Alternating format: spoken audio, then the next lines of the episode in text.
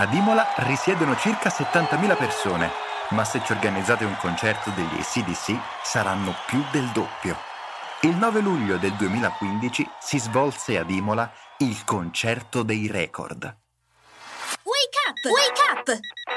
La tua sveglia quotidiana. Una storia, un avvenimento per farti iniziare la giornata con il piede giusto. Wake up!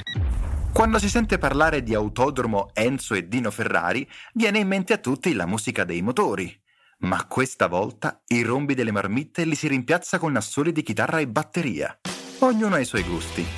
Gli ACDC sono un gruppo rock australiano nato nel 1973, famoso tra gli amanti del genere e non solo. Uno degli album più venduti della storia è il loro Back in Black, 50 milioni di copie, secondo solo a Thriller di Michael Jackson.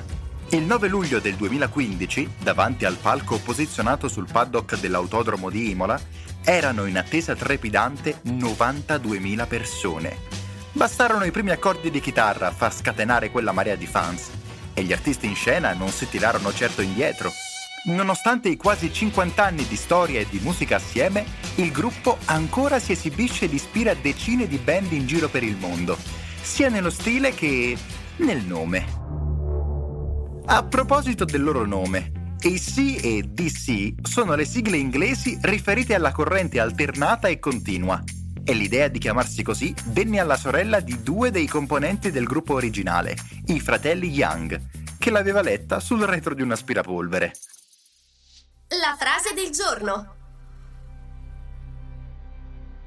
Se senti il bisogno di analizzare il rock, è solo perché non sei in grado di capirlo. Van Morrison. Il consiglio del giorno. Sotto con il rock allora. E se non sapete di cosa sto parlando, sentite questa.